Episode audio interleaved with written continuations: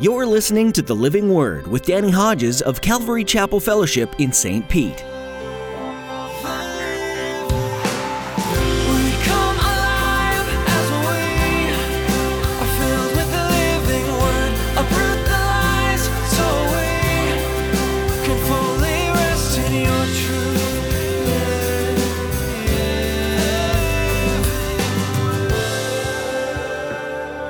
the parable of the sower. I don't think that's the best classification for this parable.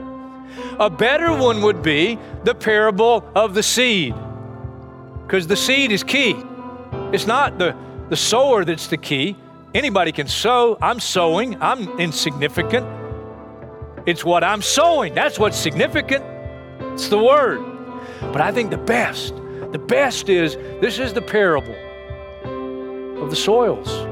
In today's message, Pastor Danny discusses what most Bibles refer to as the parable of the sower. However, he explains why he believes two other titles might better illustrate this parable's lesson. The parable of the seed would better describe that the power is in the seed and not in the sower. Even better, the parable of the soils would explain how each of us can react to the seed. What kind of soil are you? Have you given the seed a rich environment in which to grow roots, thrive, and produce fruit? Now, here's Pastor Danny in the book of Mark, chapter 4, as he begins his message to hear or not to hear.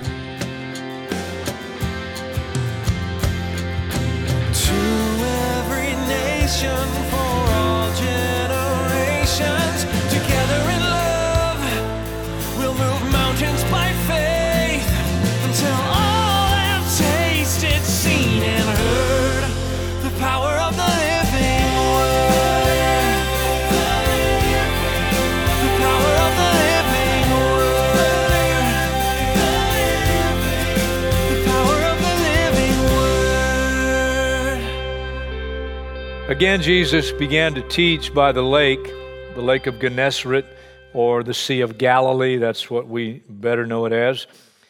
The crowd that gathered around him was so large that he got into a boat and sat in it out on the lake, while all the people were along the shore at the water's edge. I love that verse. I'd love to try it sometime.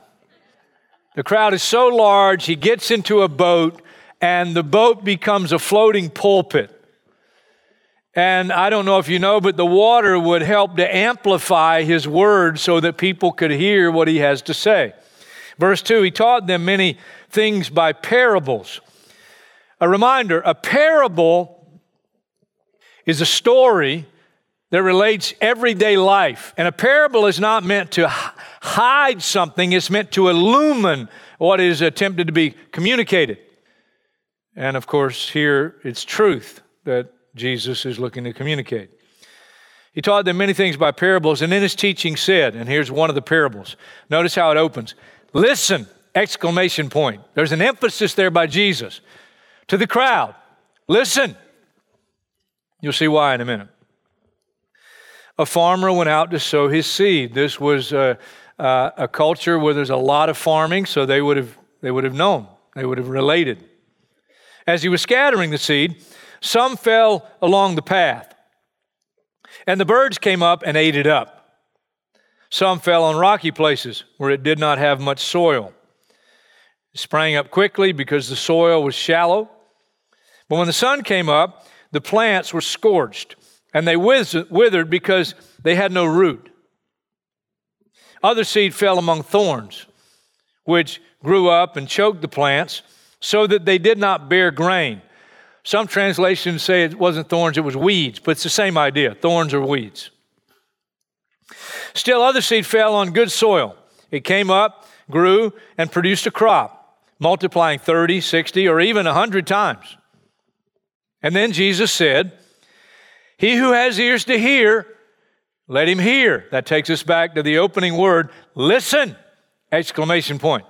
Now, we know from verse 13, which we'll get to in a minute, and also Luke's account of this particular parable, Luke 8, verse 11, we know, and it is not debatable, that the seed in the parable represents the Word of God. I'm amazed at what I get to do every week. I, I really am. I pinch myself and go, Really? You? You get to do this? What do I get to do? I get to sow seed. I get to sow the Word of God. And, and it's a crowd. This is a crowd. I would call this a crowd. And I don't know most of you. Here it goes. There's seed. It's going out. And if you can hear, the seed goes out. Everybody that can hear. But not everybody that hears will hear. It is what it is. Often, Jesus, before he would speak, would say, He who has ears to hear, let him hear. Why does he say that? Not everybody that hears the word really hears it. If you don't do it, you haven't heard it. James 1 22, don't merely listen to the word, do what it says. If you don't do what it says, you haven't really heard it. Verse 10. When he was alone, the 12 and others around him asked him about the parables, parables. And he told them, the secret of the kingdom of God has been given to you, but to those on the outside, everyone, everything is said in parables. Why? Because a parable helps them to understand.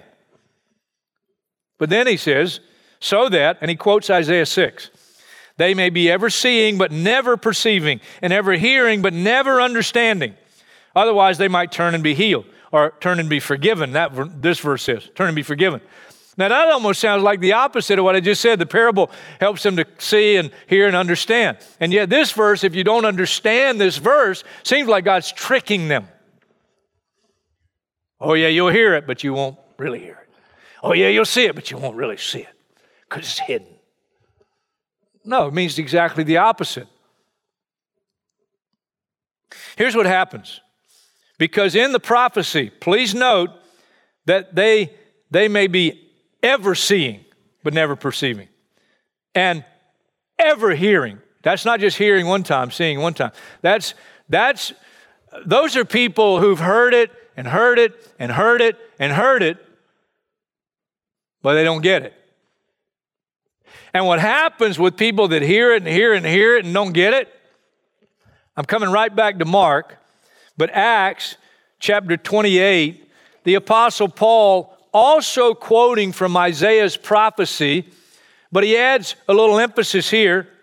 Verse 26 Go to this people and say, You'll be ever hearing but never understanding. You'll be ever seeing but never perceiving. For this people's heart has become calloused. They hardly hear with their ears, they've closed their eyes. Otherwise, they might see with their eyes and hear with their ears, understand with their hearts, and turn, that's repent, and I'd heal them. Mark chapter 4, verse 13. Then Jesus said to them, Don't you understand this parable? How then will you understand any parable? Oh, I'm so thankful for the grace and mercy of God in dealing with our dullness. He's saying, if you don't get this parable, you won't get it at all. Some people are like seed along the path where the word is sown.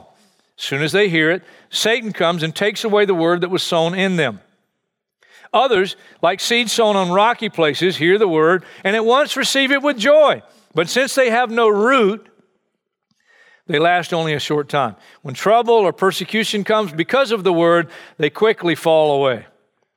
Still others, like seed sown among thorns, hear the word but the worries of this life, the deceitfulness of wealth, and the desires for other things. There's your fill in the blank moment. Come in and choke the word, making it unfruitful.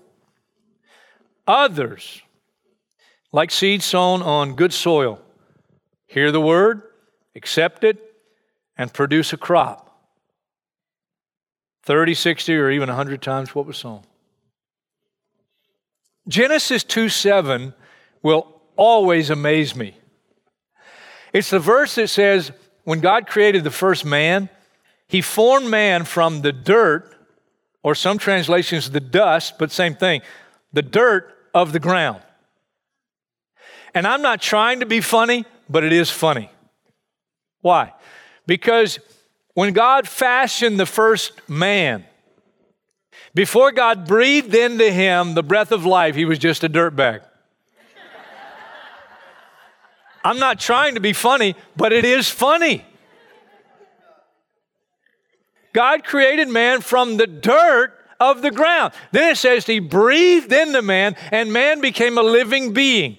It was the breath of God that gave him a soul, mind, will, and emotion. It was the breath of God that gave him a spirit. We're a trichotomy. We're spirit beings who live in a body and we possess a soul, mind, will, and emotion. But it's fascinating to me. Without God, we're just dirtbags. And how relevant is that to this parable and this teaching? Someone, I don't know who did it, a long time ago dubbed this parable the parable of the sower. I don't think that's the best classification for this parable. A better one would be the parable of the seed, because the seed is key. It's not the, the sower that's the key. Anybody can sow. I'm sowing, I'm insignificant. It's what I'm sowing. That's what's significant. It's the word. But I think the best, the best is this is the parable of the soils. Because the seed is the same. The sower can be whoever. The seed is the same. The seed is the Word of God. And we're all dirtbags. what kind of dirtbag? There are different kind of soils. And how you respond to the seed sown depends on the type of soil you are. And so I think it would be good if we want to really hear and understand the message that Jesus is giving through this parable, let's look at the soils.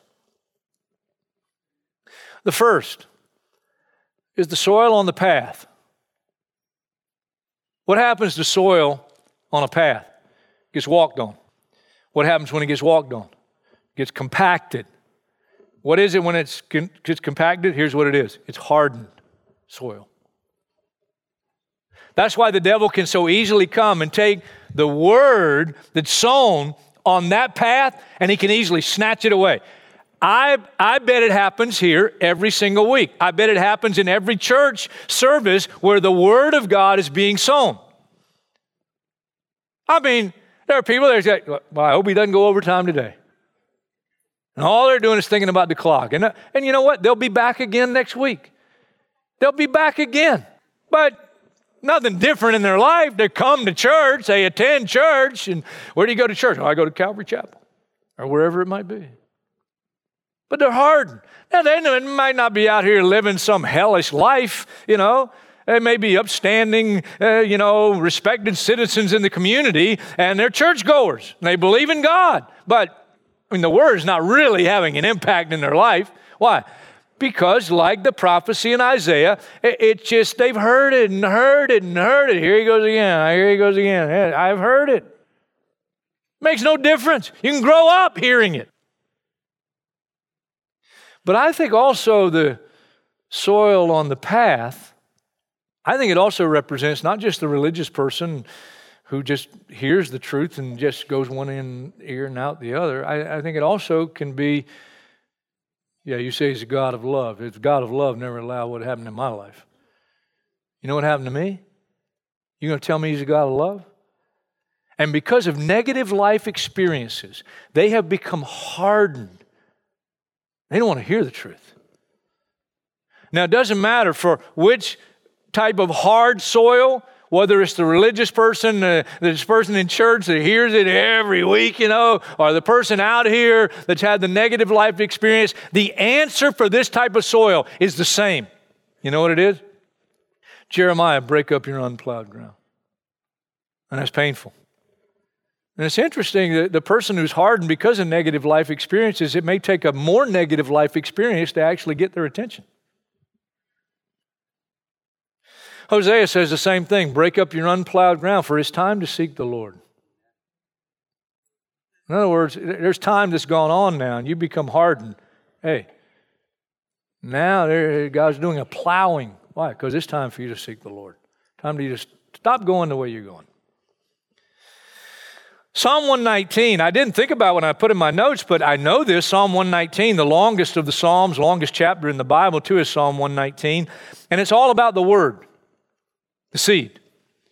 And it's interesting, right in the middle of Psalm 119, the psalmist writes, Before I was afflicted, I went astray. But now I obey your word. Interesting. The affliction, what was that? Well, we don't know exactly what detail, but that's plowing. That's what the affliction is. And the affliction actually did what God intended and got their attention, and they responded correctly to the word. And now they're walking in obedience. 1 Corinthians 11, Paul talks about in the context of the Lord's table. Some people come and they, they take of the Lord's table, but they do so in an unworthy manner. In other words, they really, their hearts really aren't right. That's what he's saying. And he says, as a result, some of you are weak and sick, and some have fallen asleep. And then he goes on to say, if we're disciplined, and, and those things he's talking about are, are acts of discipline by the Lord, and he's doing that and allowing that in our lives so that we will not be condemned with the world. Those things, that's God breaking up, plowing. Amos, in Israel's history, God did some things again and again to try to get their attention in their waywardness. And in the ministry of Amos, listen to what he writes in chapter 4 of Amos, verse 6. This is the Lord talking. I gave you empty stomachs in every city and lack of bread in every town. Yet you've not returned to me, declares the Lord. He's saying, I, I, I did this and I set this up to try to get your attention so that you'd repent. Then, verse 7 I also withheld rain from you when the harvest was still three months away, yet you've not returned to me. And if you notice, if you read this and just listen to it, it goes from a light plowing to a heavier plowing. Verse 9 Many times I struck your gardens and vineyards, I struck them with blight and mildew, locusts devoured your fig and olive trees. In the context of that culture, what that's saying is something happened with your finances. And all of a sudden, your, your purse had a hole in it, and your wallet had a hole in it, and all of a sudden, your finances dipped, and you had no control over it. That's what happened. And God, God worked that out to try to get their attention. Yet you've not returned to me, says the Lord. Verse 10 Gets worse. I sent plagues among you as I did to Egypt. Now it's physical infirmity. I killed you young men with the sword. Now there's death in the family. Yet you've not returned to me. And then the last one, catch this. I overthrew some of you as I overthrew Sodom and Gomorrah. That's some pretty heavy plowing. You were like a burning stick, snatched from the fire. What does that mean practically? I'll tell you what it means. There was a tragedy, and people you know, and maybe people you went to school with, and people you work with, and people maybe that lived in your neighborhood, and maybe even some of your own family. They died in a tragedy, and you survived. And God is saying, Now you need to get right with me before it happens to you. Yet you've not returned to me. And the last verse in that context Therefore, this is what I will tell you. And because I will do this, prepare to meet your God. The next soil is interesting. It's the soil on rocky places, but it's not rocky. It's not a rocky place you see the rocks with your naked eye. It's a like a ledge of limestone just below the surface. So there's a, a thin layer of soil and then a ledge or a rocky area below it. And that kind of environment and that type of soil uh, produces a hotbed for rapid germination so that the plants come up quickly and they grow quickly. But because there's no root, when it hits high noon, the sun scorches the plant and it withers. I've been doing this for a long time now. I've seen the hard soil and I've seen the rocky soil. These people, man, they respond and they accept Christ and they, they, man, they're like, they're testifying for the Lord. They're getting involved in everything, you know. And, and, and these type of people, these type of people can, can make even me convicted. They make you feel like I'm lukewarm compared to them. I mean, they are just they are just on it, man, and they are out there, and you just go, man, they are just on fire. And then the testing hits. And you go, hey, I haven't seen so and so in a while. Oh, didn't you hear? And you go, really? Not them. They were so on fire, they were so involved. What happened? I don't know if you're aware, but let me just inform you the testing is going to come. There's nothing you can do about it. And you have to have testing. Why? For a lot of reasons. Testing proves your genuineness. 1 Peter chapter 1. These trials have come so that your faith,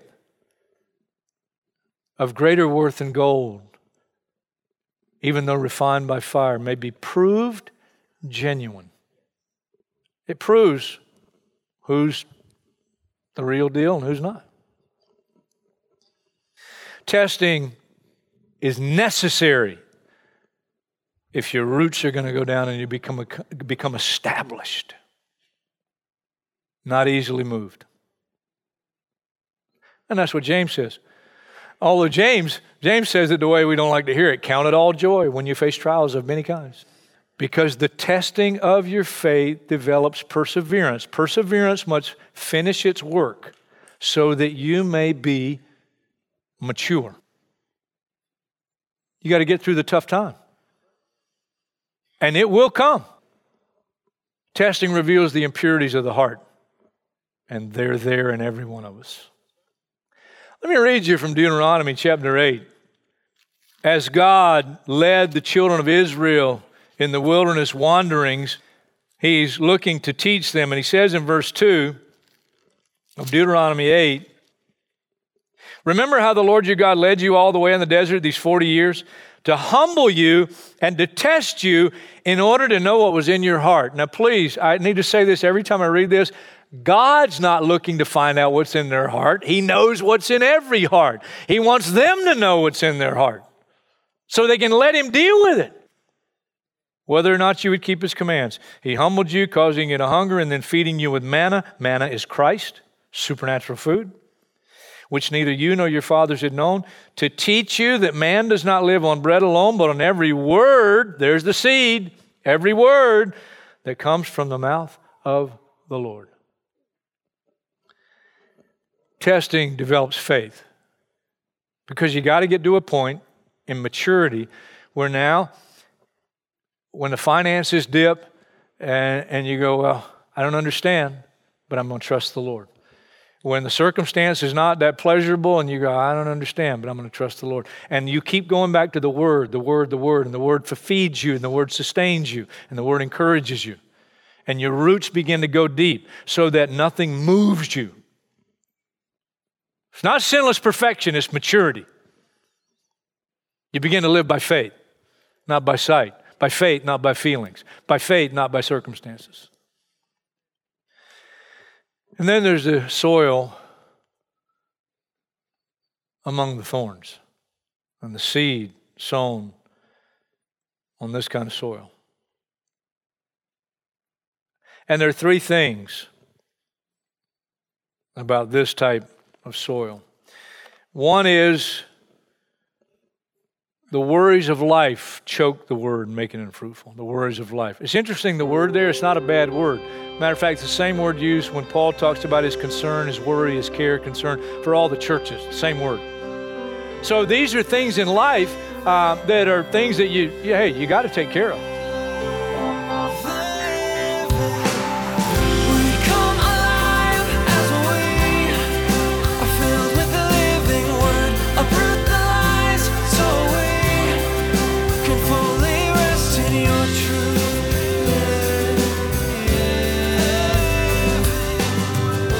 Thanks for joining us today on The Living Word. In this study of the book of Mark, Pastor Danny has been unpacking how time and time again Jesus showed himself as a servant throughout his life here on earth. He was a prime example of what we should strive for as we live our days to the best of our ability. Most times, serving comes at a cost or a sacrifice for those you're serving, but it's worth it in the end.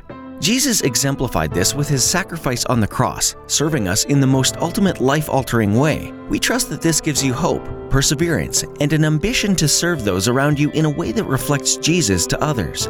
If you want to hear this teaching in the book of Mark again, you'll find it by visiting our website, ccfstpete.church. Just look under the Resources tab and click on Teachings. You can also connect with us through social media. Look for links to Facebook, Instagram, or subscribe to our YouTube channel. That way, you'll be notified as soon as we upload new videos. We also invite you to join our Bible reading program. Also, under the Resources tab at ccfstpete.church. If you're looking for a church, we'd be happy to meet you at Calvary Chapel Fellowship. All the information you need is at ccfstpete.church, along with links to join us through the live stream. That's all the time we have for today. Thanks for tuning in and learning more on the Living Word.